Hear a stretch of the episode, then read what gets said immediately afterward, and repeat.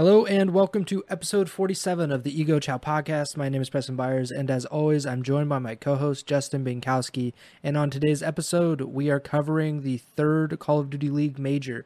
It's in the books. The Toronto uh, major is over, and the Seattle Surge have won their first title in the CDL's history. Uh, let's we're gonna get into it. Uh, we're gonna go bit by bit because you've been a big believer of the Seattle Surge and their process this year, but this comes as a surprise uh, nonetheless. But before we get to do any of that, how are you doing, Bank? Yeah, I'm doing well. Um, it was a super entertaining event. Um, as you kind of hinted at there, uh, I I have been a bit of a believer in Seattle, but even I don't think I was uh, thinking they were pulling this one off. So we we can get into that, but uh, yeah, certainly a uh, entertaining weekend of Call of Duty. Certainly, uh, Seattle actually kicked off the event. They played the first match of the of the tournament. They played the New York Subliners in the uh, winners bracket, and they ended up winning three two.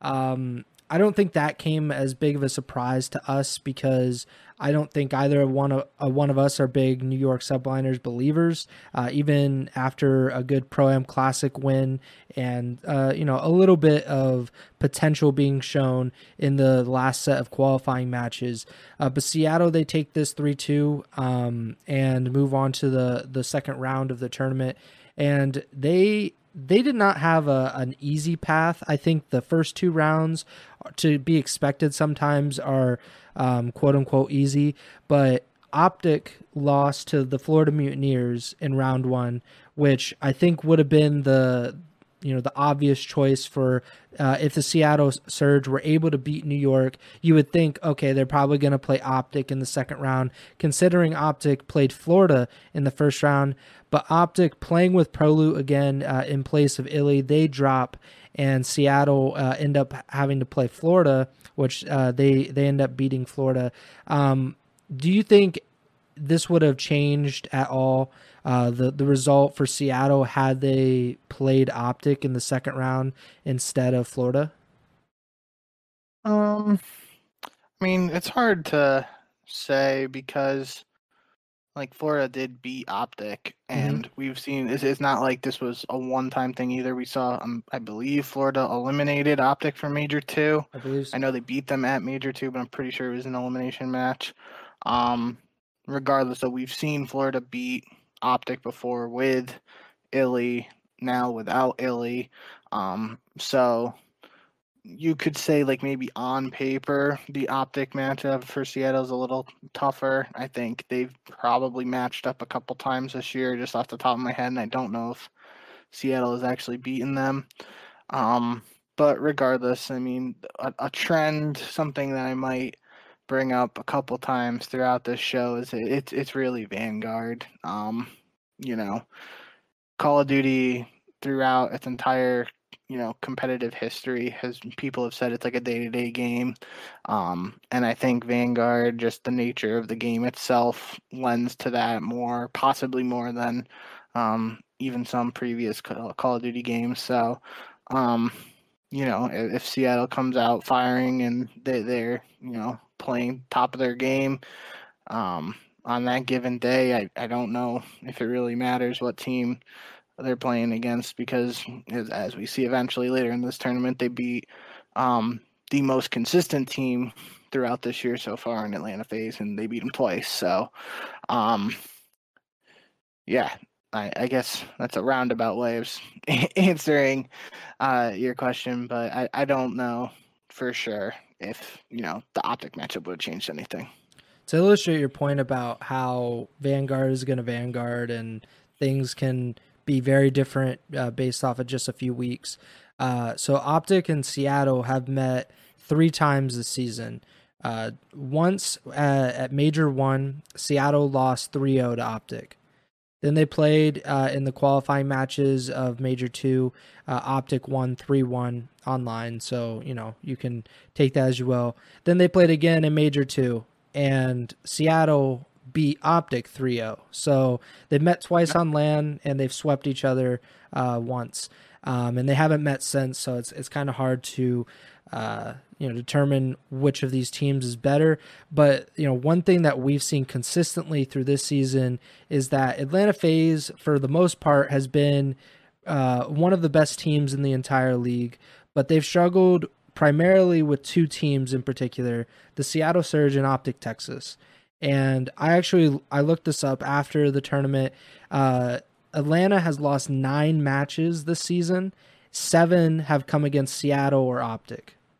And and if you include the kickoff and the pro am classics, that's actually nine. Uh, uh, they have eleven total losses, and nine are to Seattle and Optic. I just thought it was interesting. I don't know what the what the reason for that is. I could see it with Optic. Optic is a, a really talented roster and probably have the most talent on uh, in the league, maybe with Atlanta. But you know, I could I, I see why Optic would be a very big obstacle for Atlanta. I don't know why Seattle is such an obstacle for Atlanta. Like, if you look at it on paper, Atlanta has a much more talented roster. Um, they have a lot more chemistry, obviously, because they've been together. Uh, this is going to be two complete years with this roster, and most of this roster was uh, was part of that uh, inaugural CDL season. So I, I, don't really know what it is. I mean, is is it really? Uh, what is it? Nicky D.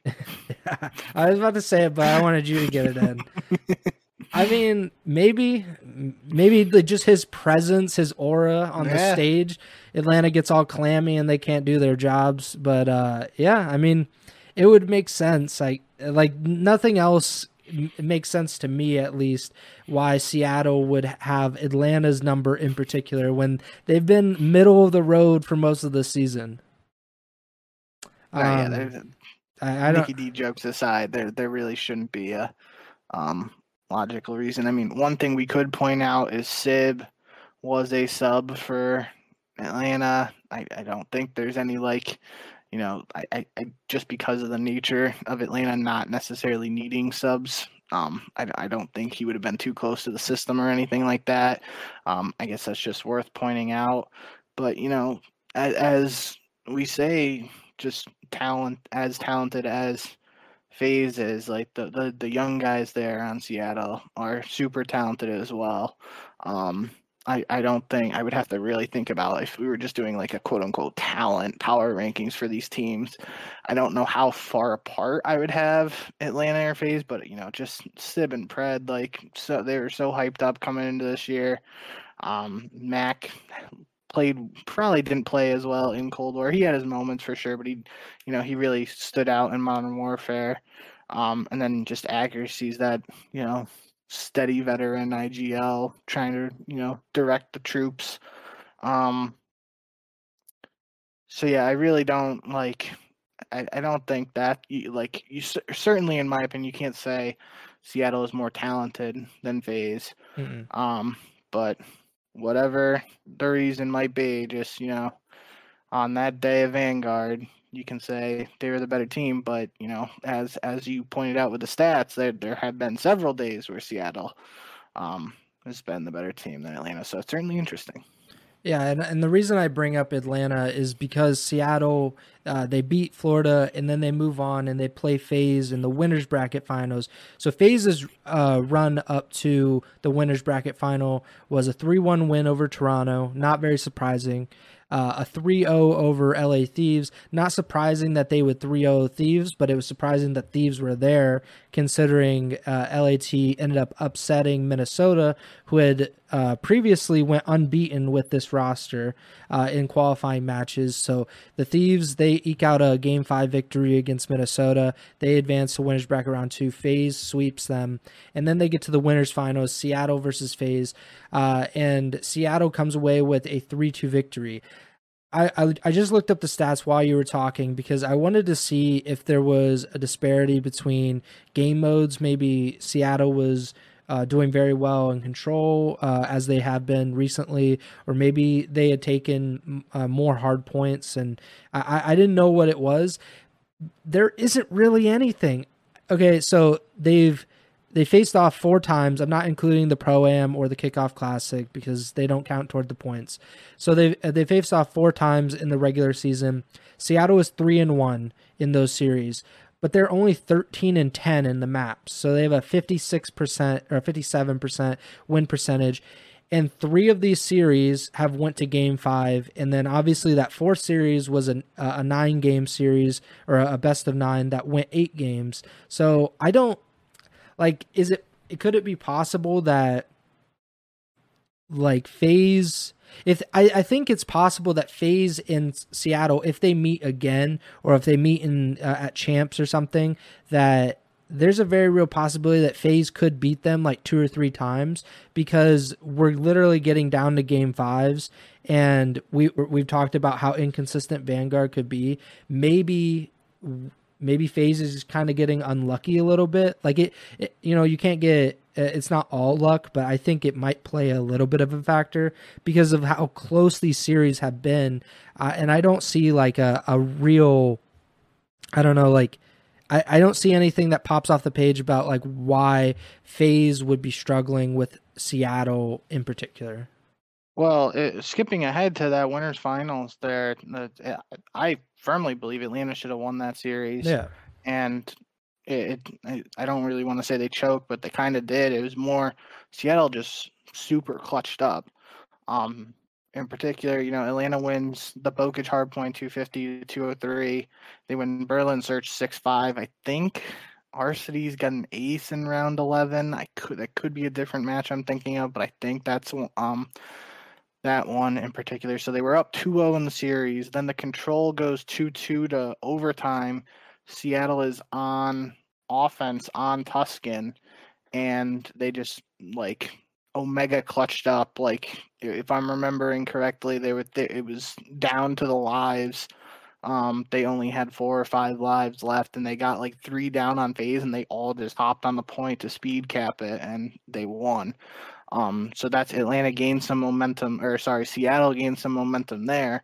Then it goes to Tuscan Hardpoint game four in the series, and it's 250 to 245 for another comeback. I don't remember the exact number or points for the comeback, but it was another game where Atlanta were ahead. Um, I remember now that I'm thinking about it, it was like I think FaZe had 239 to like 200 or something like that, and it was on P5 on Tuscan in that like little side building over by uh, BSND, and D and like um, I'm pretty sure Crone tweeted like that Sib threw like a cross map nade to get the guy who's on scrap time out of there, and from that point on, like Seattle was just able to get you know win their gunfights and stay in the P1 hill um, on Tuscan to get another comeback, and then from there it, it pretty much like after two impressive comebacks um, back to back like that would you know, or a reverse sweep on the line, you basically have all momentum, and they were able to close out in the game five search on Desert Siege.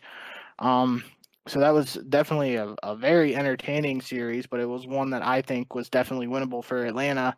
It was just really good job by Seattle to clutch up, especially with um, a spot in the finals on the line there.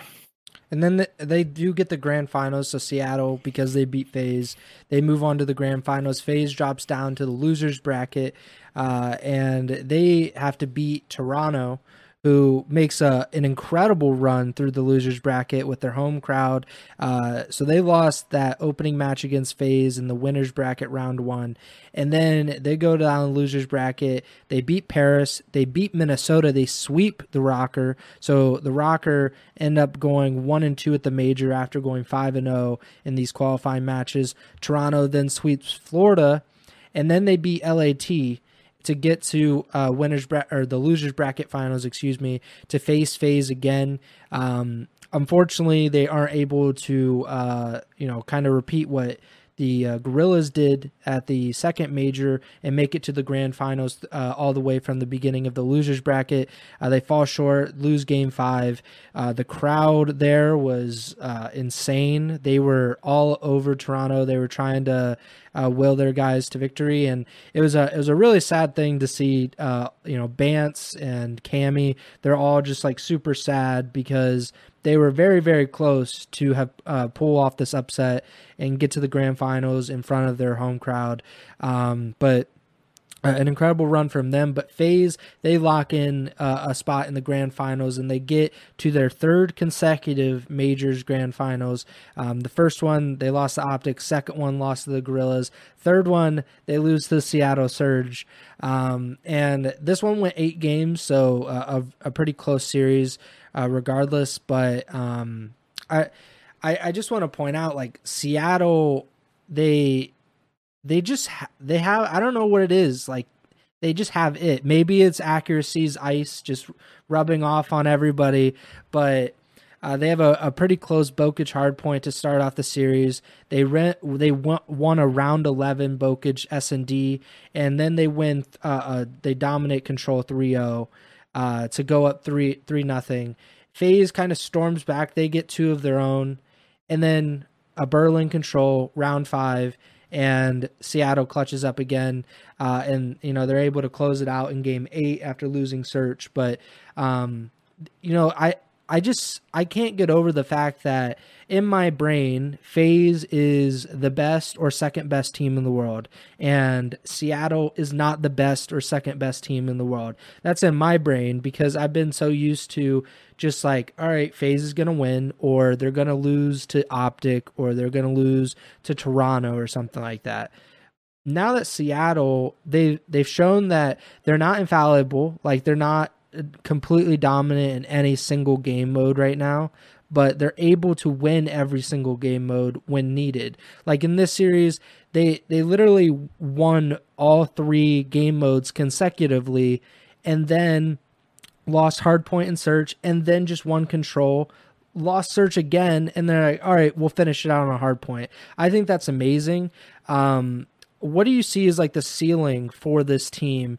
Because you know, like they're not they're not bad in any game mode, so they have a chance, I believe, in every series now, even with Optic or FaZe.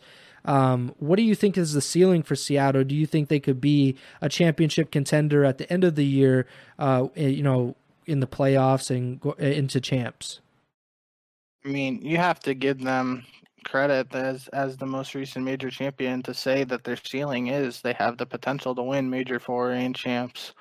Um, but it's certainly worth mentioning that kind of like you said, and we talked about consistency earlier, that now Atlanta has placed second in all three majors, and all three, although they've had second, came in second at those three majors, the eventual winner of each major is different. So that means they faced a different opponent in all three of the grand finals. Mm-hmm. Um, and just the other placings seem to be all over the place. Like one thing I know, not putting too much stock into the Pro Am Classic, but um, Seattle in particular struggled at the Pro Am Classic. They they went 0 and 3 uh, in group stage, and they lost to like Silly's team in, yeah. in group play there at the Pro Am Classic, and then they turn around and they're winning a major here, right? Um, and then on, on, the other side of that too, you got New York winning that Pro Am Classic with their new roster, and then they get last place at this tournament. So um, sorry, that just um speaks to you know Vanguard again. Vanguard's gonna Vanguard, but regardless of FaZe not having the ultimate result that they want, just three second places is, is pretty impressive, especially when you compare it to some of these other teams that have one event and then also have last place finishes or um, you know just just have a disparity there in their finishes. Um, but yeah, for uh, the the ceiling question, that's I, I think it is worth you know you you got to give Seattle credit there and say they had the potential to win these events, but um, under that same logic, so does the Guerrillas and Optic when Optic's healthy, and um, yeah, I, I think that's just you know gonna come down to who's playing the best version of Vanguard that they can at that certain moment of the tournament. Um, I will also say, just I don't know, because we were kind of talking about the grand finals. I don't know if we're going to go into more detail about it, but um, for me, I, I was super surprised watching the grand finals that um, Seattle was able to jump out to a 3 0 lead in the series, especially the map one uh, was Bocage Hardpoint, which was a map that Atlanta had won earlier in the day against Seattle in their first winners bracket showdown. So I was pretty surprised by that. Um, but then, you know, Atlanta being the team that they are, that they started, it really looked like they were starting to um, rattle off a couple maps there, and then they actually win. Um, they win the map for Berlin Hardpoint, but they take Desert Siege Search and Destroy 6 3, which is the Search and Destroy that they lost to Seattle earlier in the day in the game five. Um, so I see that, and in my head, I'm like, okay, here we go. Uh, this is, you know, Atlanta could easily rattle off five maps here and, you know, just take this thing. And they go up 2 0 in the Berlin control. And that was the turning point for me where um, Atlanta ends up losing that map 3 2 after having a 2 0 lead and after winning two maps prior to uh, that Ber- Berlin control. If if they are able to close out that Berlin control, it's a 3 3 series heading into a Tuscan search, which they end up taking. They still have momentum. Um, it, it could have been a different story, but that that was really the turning point for me in that grand finals. Yeah, and Atlanta not only did they beat Seattle on Bocage Hardpoint uh, earlier in the day, but Bocage is arguably their best hardpoint map. Uh, so they're even with that loss, they're 12 and 4 on Bocage Hardpoint this season. They're also really good Gavutu Hardpoint team. Uh, so, I mean, like, they're a pretty good hardpoint team in general. That's kind of how it works. But uh, I think that's that's really impressive. Um, I mean, I I guess Bocage is also Seattle's best hardpoint team, but overall they have a losing record in hardpoint this season because they're like they're literally 0 and 7 on Gavutu, so it's not surprising that they ended up not playing Gavutu in this uh this best of 9 series. That was the basically one map they were like, yeah, we probably don't want to play them on because that's like an instant loss for us. Um I I, I think Seattle like they maybe maybe the reason why they're able to beat FaZe is that they match up well like Atlanta strengths are also kind of Seattle strengths, and and vice versa. Obviously, um, you know the things that Atlanta might not be great at, like they're not a great search team this year. They're about a 50-50 team in search, um, and Seattle is is uh, a little bit better in search. Uh, not they're not like world beaters or anything, but they're serviceable enough. They're gonna get the job done, and uh, you know whether it's kind of a myth or it's overblown or a meme or something, accuracy seems to find a way to win searches. Like his teams don't typically choke these very close like round 11 search games. And i think you have to take that and say like all right maybe it is something maybe his presence or just his leadership has been able to guide these guys um, you know to to these wins because they've had they had multiple you know round 11s in this tournament. And I, I, I don't know what the record is, but they, they seem to win pretty much all of them, which is how you win championships. If if it gets down to that, that's how you're you're to be able to take championships and win matches that people don't give you credit for or think you can. Um, but yeah, I'm I'm just super impressed by Seattle. I'm still kind of stunned that we saw a team that before this tournament they had not even like the uh, you know, and this is including previous iterations, but they had never finished above third place at a CDL event, and that's home series events when there were only eight teams there. Um, that's you know, uh, we've had several lands since then, uh, and they didn't even qualify for champs last year. of course, this is a completely different roster, completely different uh, coaching staff. Everything is different, but I think that speaks to how great of a job that the Surge have done in rebuilding their franchise after being one of, if not the worst team in the CDL for the past two years. Yeah, I mean, slightly joking here, but it, it is worth noting that two franchises that have been at the bottom in both previous seasons of the CDL, the LA Guerrillas and Seattle Surge, have now won a championship in Vanguard. Yeah. Um, so by that logic, you know, might want to put your money on Paris Legion to take Major Four, or the Vegas um, Legion to win champs 2023.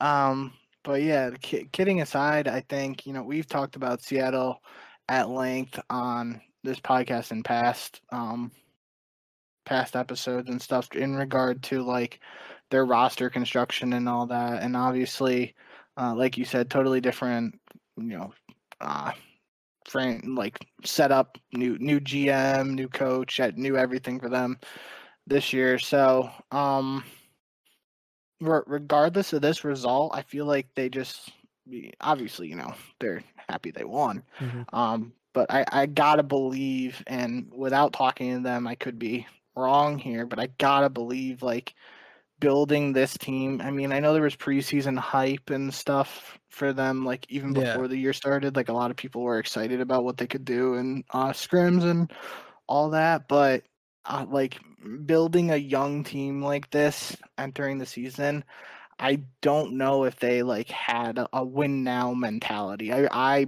in my eyes, viewing at the roster, it was more of like that they're signing these rookies and, and seeing what they have. And obviously, they're super talented rookies. Um, Pred winning MVP, and you know, Sib has been in Rookie of the Year conversations now. Obviously, you know, with Pred having an MVP over him, it's going to be kind of tough for him to uh, eclipse him in that rookie standings in my eyes. But um, yeah, if I it's weird because you know this there's there's not like draft picks on the line as we've talked about before mm-hmm. so it, it's weird to say that these teams aren't in like a win now mentality but like a, as close to like i don't know it, it's it's tough I get what you're saying um, though, because Seattle was so bad the last two years yeah. that any improvement or like a little bit of competition, getting into the middle of the the standings table, which they they've been basically in the middle of the pack for pretty much the entire season. Uh, it may be a little bit lower depending on how they're doing, but I think just like being able to win matches and I mean this is the best possible outcome for them is to like win titles.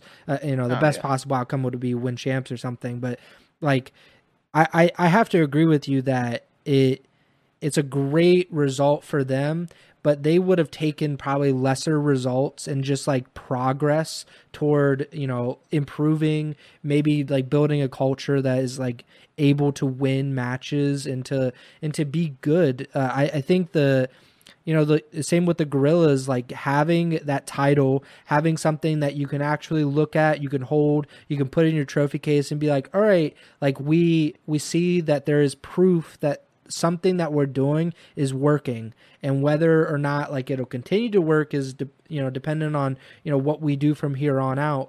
But i think that seattle and lag those teams deserve a lot of credit for even putting their rosters in a position where they could win championships.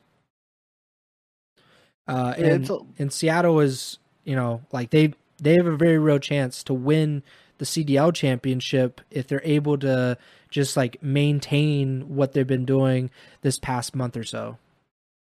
Uh, that that's the big thing is it, it's going to be about if they're able to hit that level of consistency. Like this is, you, you mentioned the ceiling. Like this is obviously as high as it can go at this current moment. And you know, I would have to look at the exact stats here before I say it. Um, but just just looking at the grand finals, KDs in general, they had Pred with a 1.24 and Sib with a 1.11. Both were the the highest in the grand final. Cellium was third with a 1.08. Um, like that's what you want from your your young duo there in Sib and Pred if you're Seattle. But now it comes down to if and how are they going to be able to continually like getting a 1.2 plus from Pred is on a consistent basis in a grand finals is probably asking a lot, but mm-hmm. like how it, comparatively or relatively close to that, the the main idea I'm thinking about right now is is if Seattle is going to try to continue to compete throughout the rest of the year for more championships, it, it's going to come down to if how if and how close um, that duo can get to consistently performing at just you know an above expectate above expectations is not what I meant to say, but whatever it works. uh, consistency consistency has been the biggest thing for Seattle because yeah. they started off the season like you mentioned. Uh, they had a lot of hype. People had pretty high expectations compared to you know what experience they have because Pred, uh, you know APAC guy. You don't really know how he'll play uh, compared to the CDL players. Sib had been a, a substitute, uh, but had mostly been in challengers. And then accuracy and Mack were, uh, you know, coming off of uh, difficult years where Mack was kind of on the edge of getting benched a few times by New York. Accuracy was benched by Minnesota. So, you know, the idea of this roster was a, a little weird, but they started off really, uh, really well. They won three of their, uh, they won their three first, first three, Jesus, first three CDL matches this season. And then they lost 10 of their next 13 and and since then they've won eight consecutive matches and have a major title. So I, I, think we saw it with LAG. LAG had a really hot run and they won the major, and now they kind of stink again.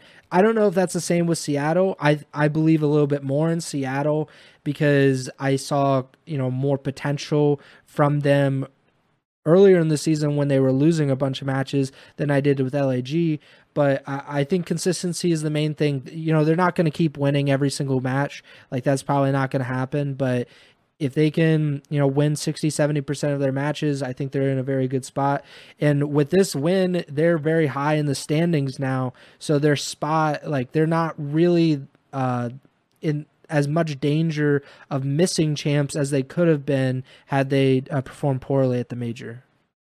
And that's the big thing. I think this obviously like um end of the day you you want to make sure you're competing at champs because champs is champs it's the most important tournament uh, yada yada but you know especially in a game like vanguard which we've kind of already talked about a couple times it seems like anything can really happen here um, you want to do whatever it takes to give yourself a chance to have that opportunity uh, to win the big one at the end of the year, especially and this year more so than others. I feel like just because of I, I don't want to say the fluky nature, but just we'll just say the nature of Vanguard and um, how it seemingly feels like a lot of you know stuff is up in the air in terms of uh, who's able to win on what day and all that. So um, that that is super important. They're now in third place. Uh, Seattle is in terms of CDL points. So um, eighth place right now is 120. They have 175. So it would take, you know, they, they have a decent cushion.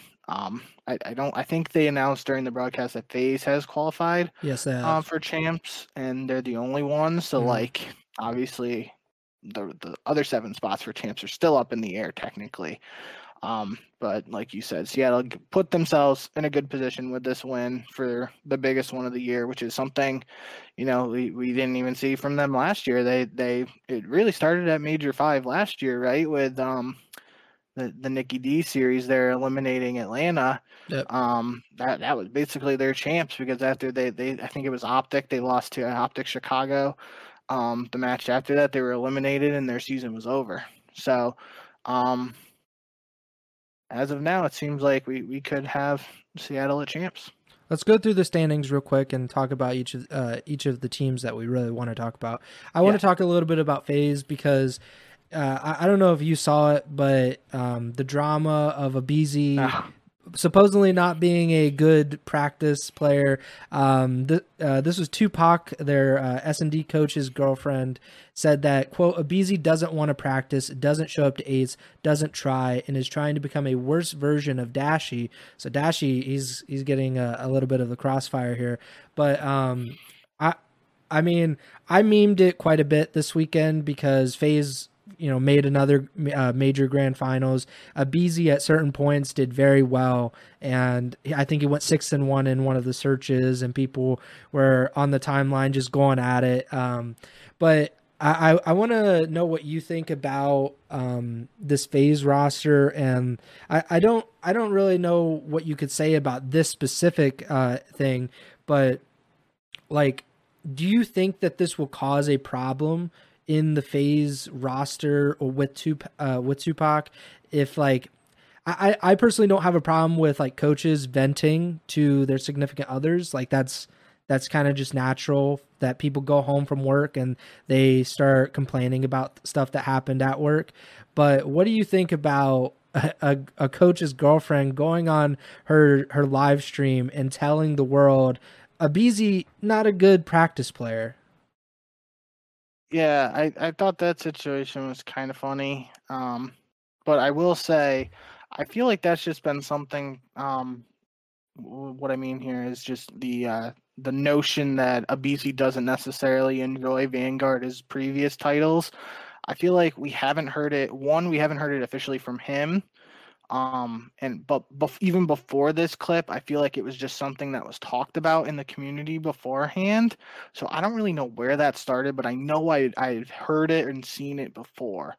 Um, this clip even surfaced, and then this clip surfaces, and it, that's like the real first official time we're hearing something about it in my at least for me mm-hmm. um and it kind of like it, it's no secret that vanguard just isn't like a Good. great game in the eyes of many people yeah so like i i wouldn't blame him necessarily if he's not enjoying the game i don't think it should affect his practice he's still a professional player at the end of the day um you know and obviously we don't know the ins and outs of the situation, all that. So I'm not saying it's affecting his practice, but like, um, if he doesn't enjoy the game, like it, it wouldn't necessarily surprise me if he's not putting in that extra effort in like eights and ranked play and stuff. Um, I haven't looked at the ranked play, the leaderboard in a while now because I'm still um not working in my room, but um you know, back when aBeZy was first really coming up in World War II, there was like I, am pretty sure he had like two plus accounts in like the top ten of the World War II ranked play leaderboard. And I would be very surprised if that was the case in Vanguard, just based on what we've heard, um, and what seems to be just a game that he doesn't enjoy as much. Um, so that's just an example in my eyes of something that you know could possibly be true from this situation. But I think at the end of the day, like it, it was obviously for the sake of FaZe, it was slightly unfortunate that Katie Bedford decided to uh, stay that on stream and it could cause some internal drama, but these guys are all like super close. And I think even like they've been working with Tupac now for over a year. And I, I think they respect his um, search and destroy knowledge just just based on how much he's been able to help them in that mode since he's joined. Um, where I don't think this is going to be something crucial, but you know, um, at end of the day, I guess it could be a topic, but at the same time, even with this quote unquote lack of practice or lack of passion, however you want to put it, like FaZe still has three second place finishes in three tournaments. So take that for what you will, I guess. Yeah, and I like we don't know what's going on behind the scenes, so it's it's hard to really uh, say. Uh, it's it is clear that aBeZy hasn't been statistically as good this year as he was last year, but Atlanta is not as good this year as they were last year. So I think those two things kind of feed off of each other. And I don't know how much can be separated from like aBeZy's performance is causing you know FaZe to underperform and underperform you know relative to what they're expecting because I mean no other team has made even two major grand finals um, and they've made all three despite not winning them. So I, I, don't know how much can actually be taken away from that. Uh, but I I was stunned to see that she would say that. Um, not that you know Tupac would say it, but that it would be said publicly because that just seems to be uh, not a great move for anyone. Uh, and, and Simp in the post match uh, press conference, so this was like a day later, he said, Unless you're involved, you don't really know what's going on. So people should keep their mouth shut. And I thought that was a. I mean, it could go both ways. It could be aimed at Katie Bedford. It also could be aimed at fans trying to think that they know more than they do. Um, but uh, I don't know. I I'm interested to see how this story progresses if it does. Um, and maybe this will kind of, if it's true, or maybe if it's not, it'll light a fire under aBeZy and FaZe that they'll be like, all right, screw it. Like, you know, you don't think we practice hard enough. You don't think we're good enough. We're gonna we're gonna show you kind of stuff. I don't I don't know. Maybe that's how it'll be, but uh, I'm very interested to see where this goes.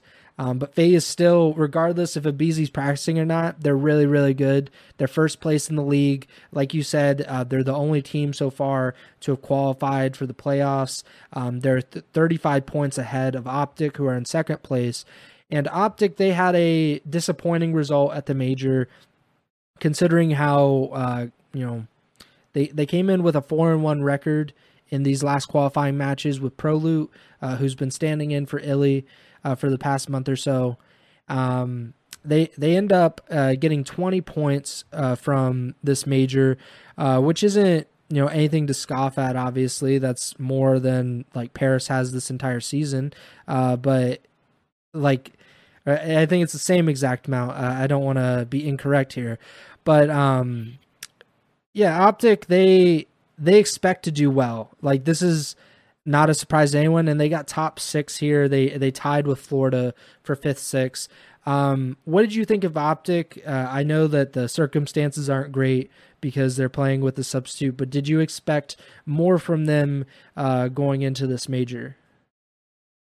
I mean, it, it's tough, right? Like you said, with the circumstances. Um, and in heading into that first round matchup, I I expected Optic to still beat Florida, but you know, thinking about it again, we we like we already mentioned earlier in the show, we have seen Florida beat um Optic with iLLeY, so I'm not necessarily super surprised that Florida was able to come away with this victory.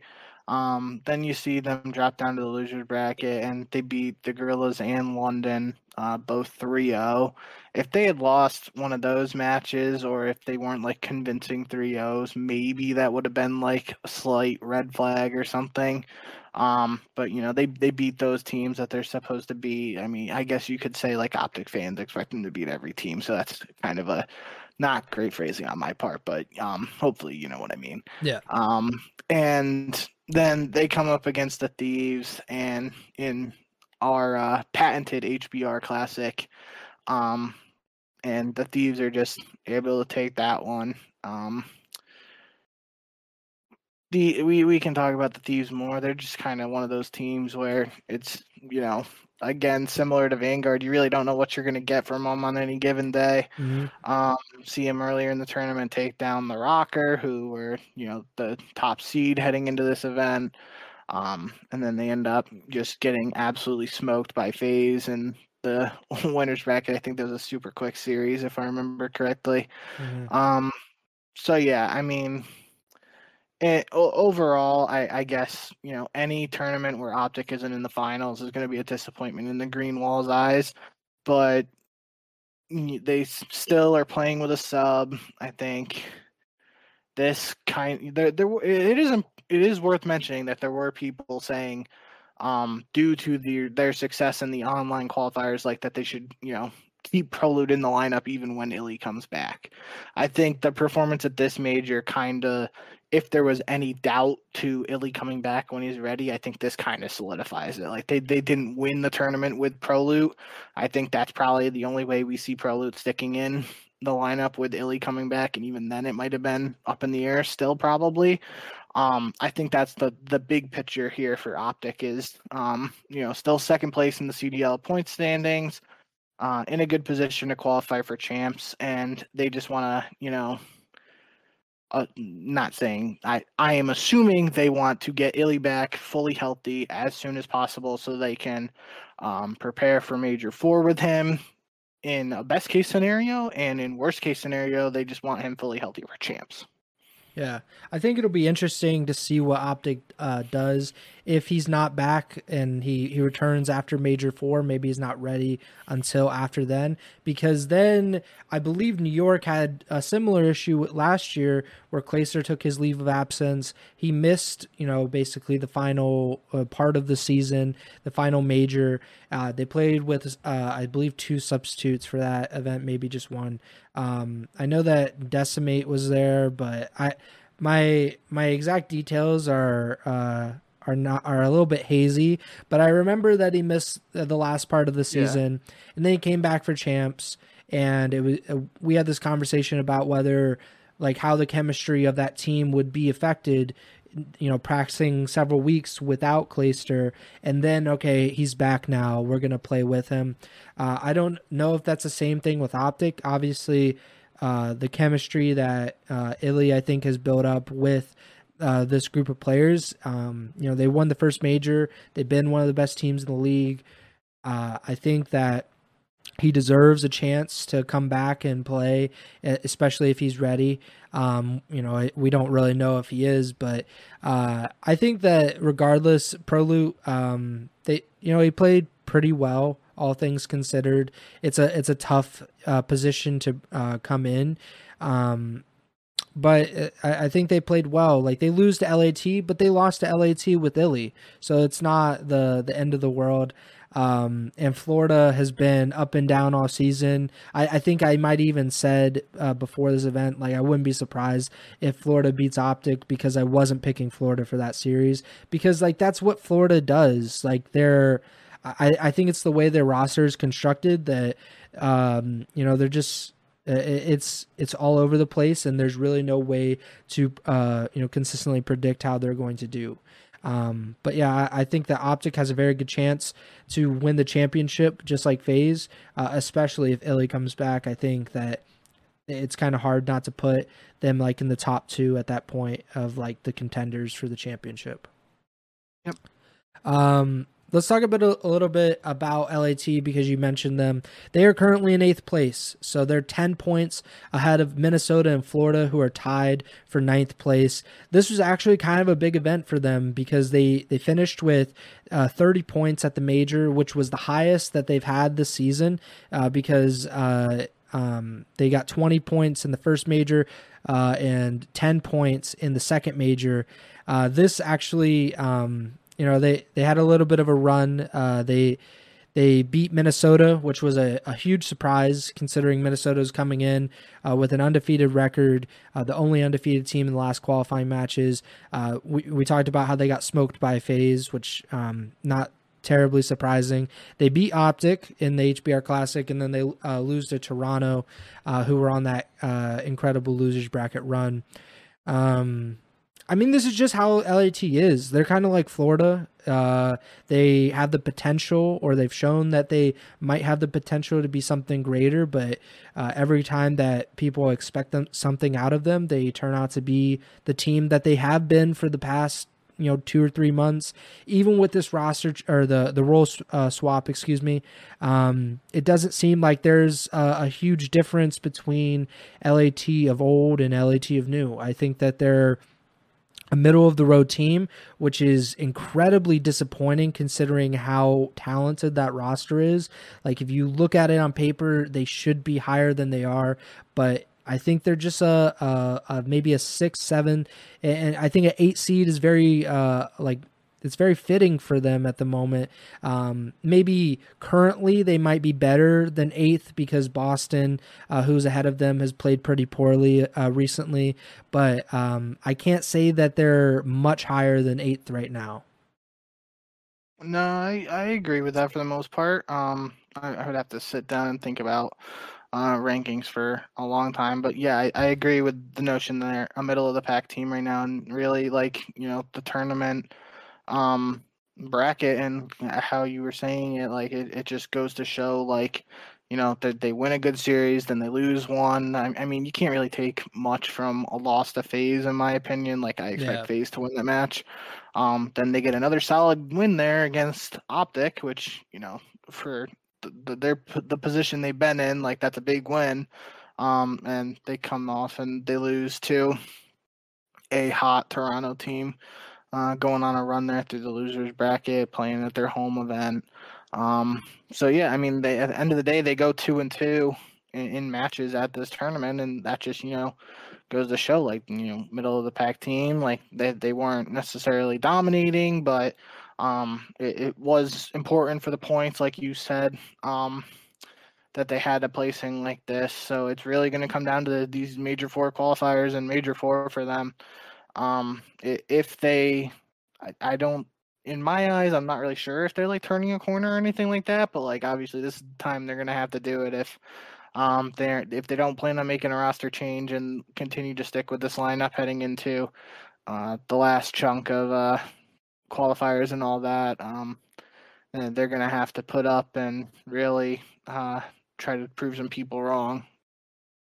Yeah, they have a. I, at least they have an advantage, I guess, going into this final quarter. But uh, it's a very slim margin right now, and uh, if Minnesota, um, if they're able to kind of replicate the success they had in the online matches last time, maybe they win four or five matches. Those are much needed points that could go a long way, even if they don't uh, do particularly well in the final major. Florida, who knows what they're going to do um, in New York and Paris right now. So New York is in 11th place, uh, 50 points back of 8th place. Paris is all but eliminated at this point. Um, they're 100 points back of eighth place. The maximum number of points that Paris could earn in the final quarter of the season is 115.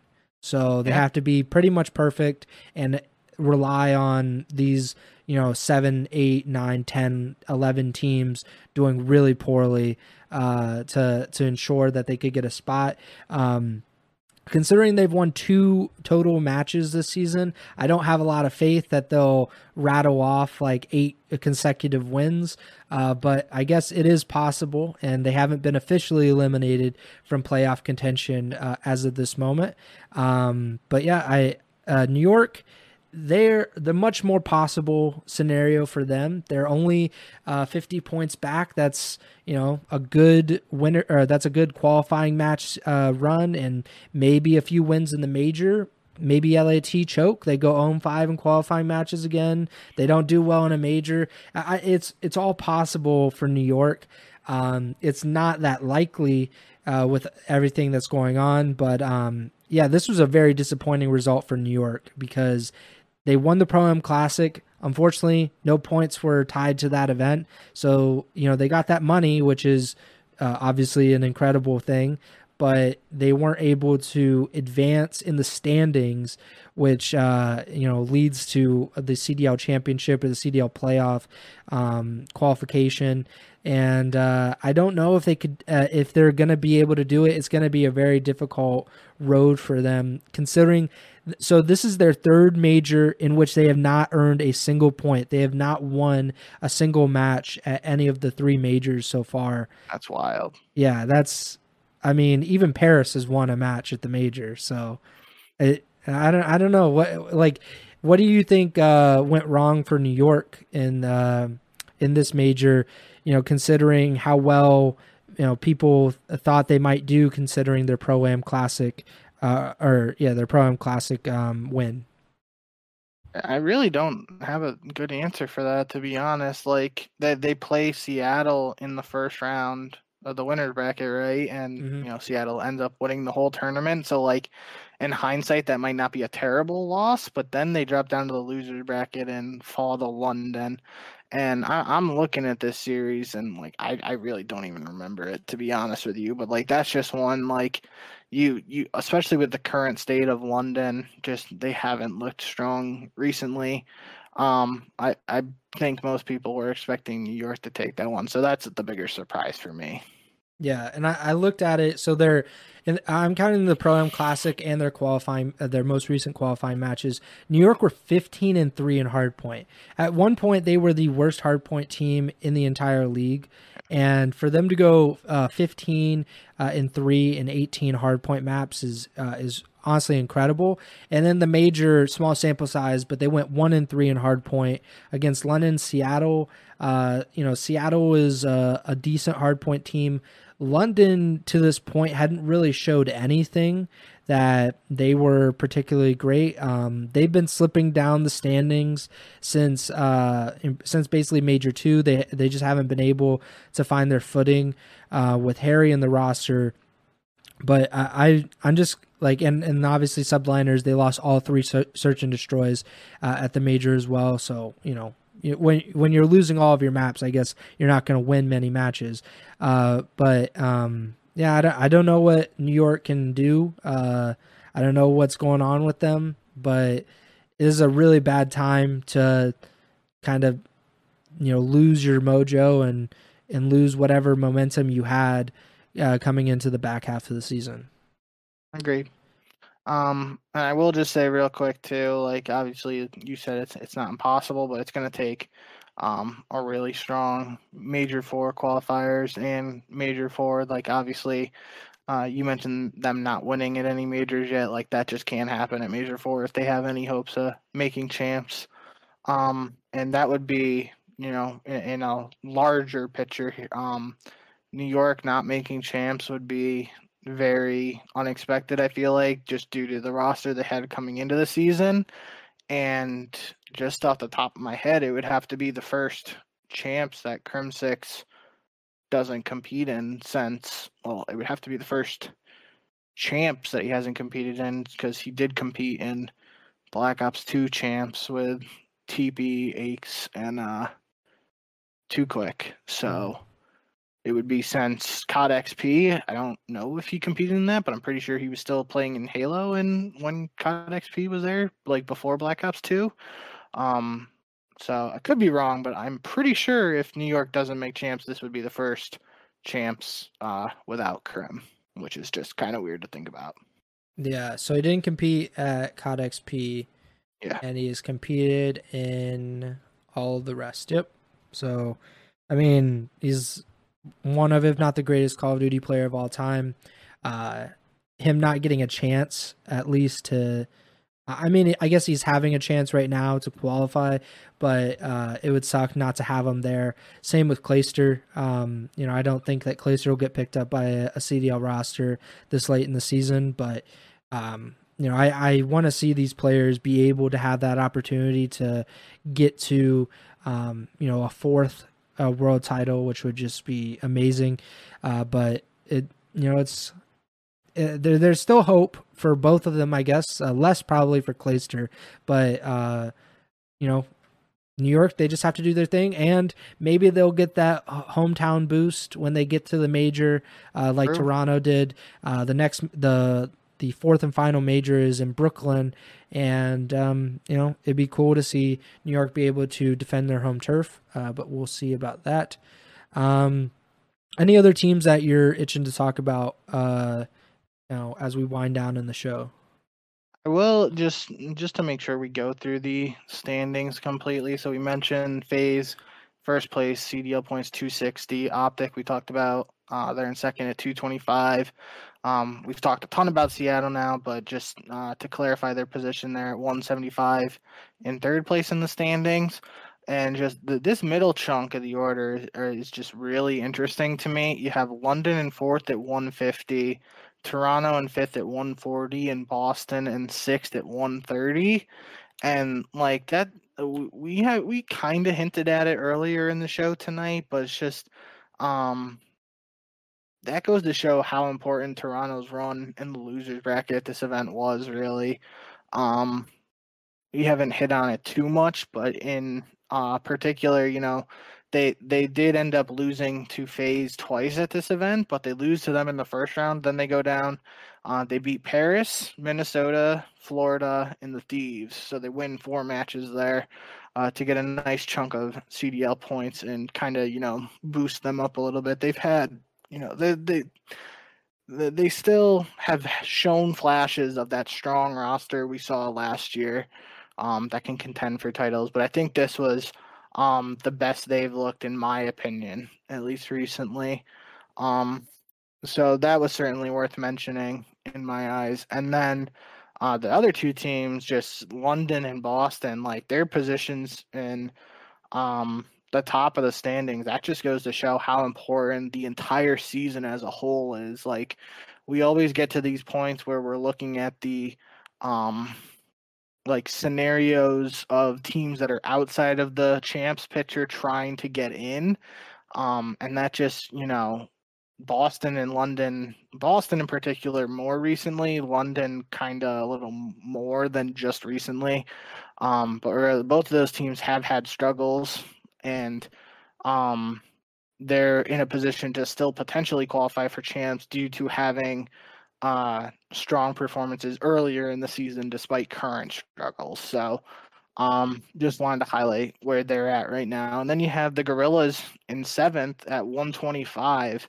Um, that five there could be important at the end because obviously they get the uh, 65 points for winning major two and that kind of like that obviously is the the five points is the difference between seventh and eighth right now.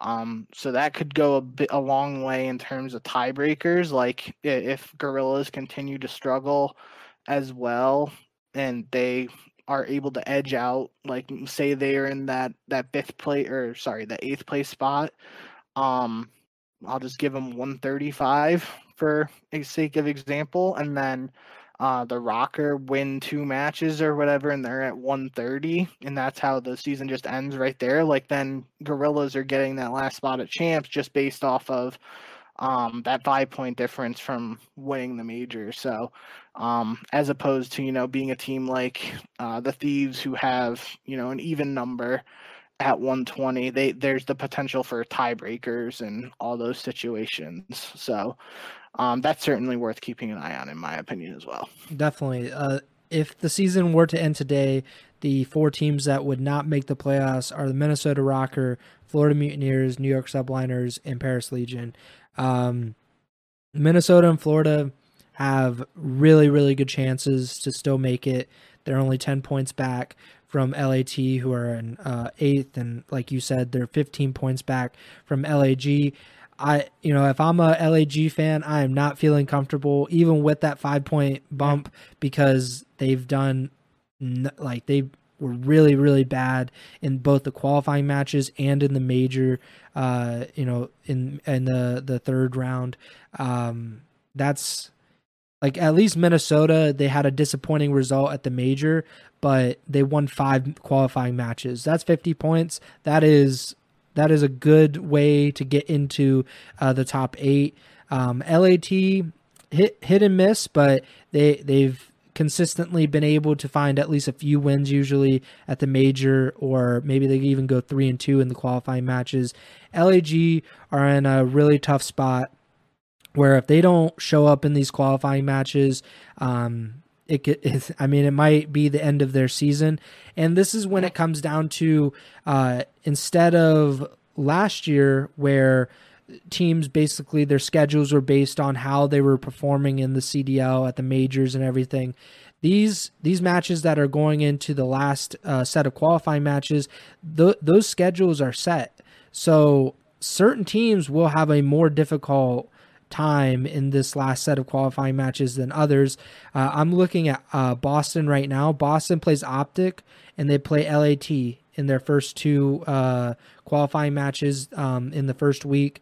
Um, LAG they play uh, Toronto and New York, so uh, you know could see uh, maybe one win there.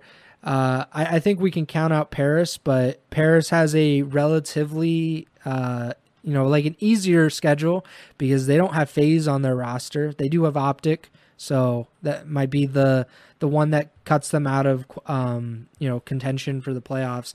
But these schedules have been there for the entire season, and it's going to be difficult for a lot of these teams to overcome the scheduling uh, of it, and that they were going to play a, a tougher final five matches than some of these other teams that they're you know 5 10 15 points uh you know there's only that much difference between them. Um do you have anything else before we get on out of here? Uh i, I think we should mention the uh, modern warfare 2 reveal is tomorrow. Uh so i guess today whenever you're listening to this june 8th at uh, 1 p.m eastern time. Uh, you can tune in, uh, I believe, on uh, the YouTube channel for Call of Duty. Um, I, I, believe that's where they're doing it. But um, hopefully, we'll hear something competitive related, or maybe just, um, maybe just something good. I don't know. Like maybe just more and fun maps. Maybe that's what will make me happy. Um, as far as a, uh, being a competitive fan, uh, what do you expect, or what do you want to see from the the reveal tomorrow? I have absolutely no hopes and expectations for it. I do not want to get excited and fall into the loop that um, several people have where you know they just get super excited about the new Call of Duty coming out, and recent products have not led me to be super excited about the new game. So I'm going in with an open mind. Um, I'm hoping to be and and somehow just be blown away, but not expecting that at all. Um, but regardless, uh, I am excited to watch the reveal. I, I don't think we're gonna get too much out of it. Um, but you know, whatever they have to show is is better than nothing. So I'll take it. And you know, end of the day, I'm still gonna buy the game and play it either way. Um, but I just hope that we get something positive tomorrow. Well, Attach said that it was probably the best Call of Duty game of all Yeah, yeah, time, yeah. so he would not le- lead us astray. No, absolutely not. Uh, prediction scores. Uh, so I didn't have a great weekend, uh, mostly because Florida sucks and they keep screwing me over. But um, you went 11 and 7. I went 8 and 10. Uh, so you have a three match advantage this season in predictions. Um, I maybe will need to stop picking Florida to you know keep up with you. Um, make sure to subscribe or follow the feed wherever you're listening to your podcast. We're on Spotify, Apple Podcasts, Google Podcasts, so pretty much everywhere. Make sure to give us a five star rating on Apple and Spotify. Uh, follow us on Twitter. He's at jbink with two Ks. I'm at Pres Byers, uh, and the podcast Twitter is at Ego Chow Podcast.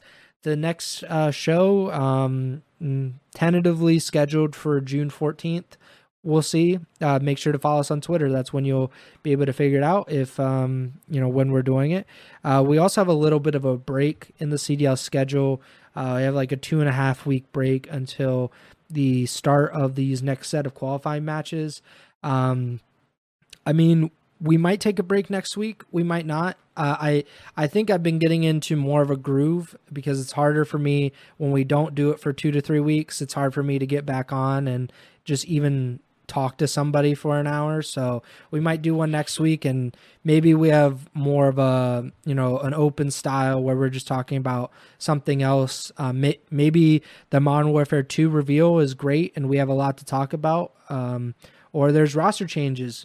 Possibly we are we're going down to the the end of the season. There's a, a chance that uh, Paris Legion will execute that trade for Scump and Shotzzy, and they'll be able to make a turnaround and get to the to the CDL playoffs. And never count them out.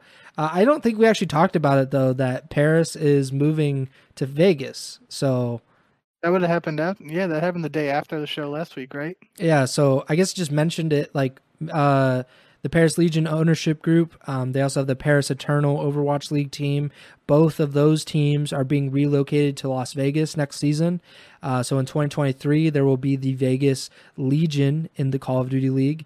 Um, I don't think that logo really fits with the Vegas theme. Uh, it's very much a French thing, but um, yeah, I I think I, I think we should have mentioned that probably a little bit earlier, but I I forgot to put in the notes and uh, I just forgot about it until now. But yeah, um, Viva Las Vegas, I guess. Yeah, that that's a cool. You know, we can end on that, but um, we we've talked about Paris and their approach as an organization and all that at nauseum now. But moving forward, I think um this just opens up more possibilities for you know. I I went to uh, the Vegas event in IW and even though it was IW, that was a super cool event. Just you know, being it was my first time in Vegas, um, but you know that's just a cool city for events and stuff like that. So um, hopefully, you know, COVID and the world opening up, all that, like having an event in Vegas again would be pretty cool. Um, but you know, we we've talked about like Paris. Like one thing I myself in particular had talked about, like with the Paris uh, brand, was that like I felt if if they're not going to compete uh, right right now, and and they're going to continue to struggle with results. I felt like uh, they were in a position where they should have like tapped into that like French uh, fan base and tried to grow the brand that way by like signing some French players. But now that's basically out the window. So um, I know Silly is from Vegas, but I don't think that's like going to play a factor. And uh, I I, think I would be yeah. Um, but it, I still think just a move to Vegas opens up some possibilities for uh, the organization as well as or you know as long as at the end of the day they're willing to spend the money to try and make some moves and try and make a splash in a new location next year. Yeah. I i dm temp to see what he thought of it. He gave me three fire emojis about the move to vegas so i mean I, I think he's excited about it. Uh I, I personally feel like this is a great move for the Legion. Even if they suck next year, it's a lot better to suck in Vegas than it is to Paris when you're not even in Paris. Um, it'd be different if the team was actually located in France, but they're not. They're in like Texas or North Carolina or something. So like I think that it's a it's a good move to come stateside. Uh, I don't know how often the CDL was going to run events in Paris, and uh, I think it's much more likely that Las Vegas is a destination for a CDL event than Paris was. So uh, I think an overall good move for the uh, Paris soon to be Vegas Legion. Agreed. Um, but yeah, that does it for me. Take it away, Mink Yep. thank you guys as always for tuning in. I uh, hope you enjoyed the show. Also, hope you enjoyed the major as much as I did. Uh, certainly uh, action-packed weekend of Call of Duty. So um, we do, as Preston mentioned, we do have a little bit of a break. Uh, the qualifying matchups for Major Four don't start until June 24th. Uh, so we will, you know, as long as we have something to talk about, it sounds like we're going to try and do a show next week, but um, that's up in the air right now. So you're just going to have to follow us on Twitter and stay up to date with us to find out when the next episode will be exactly. Um, but other than that, thank you guys for tuning in and always remember to send the chow.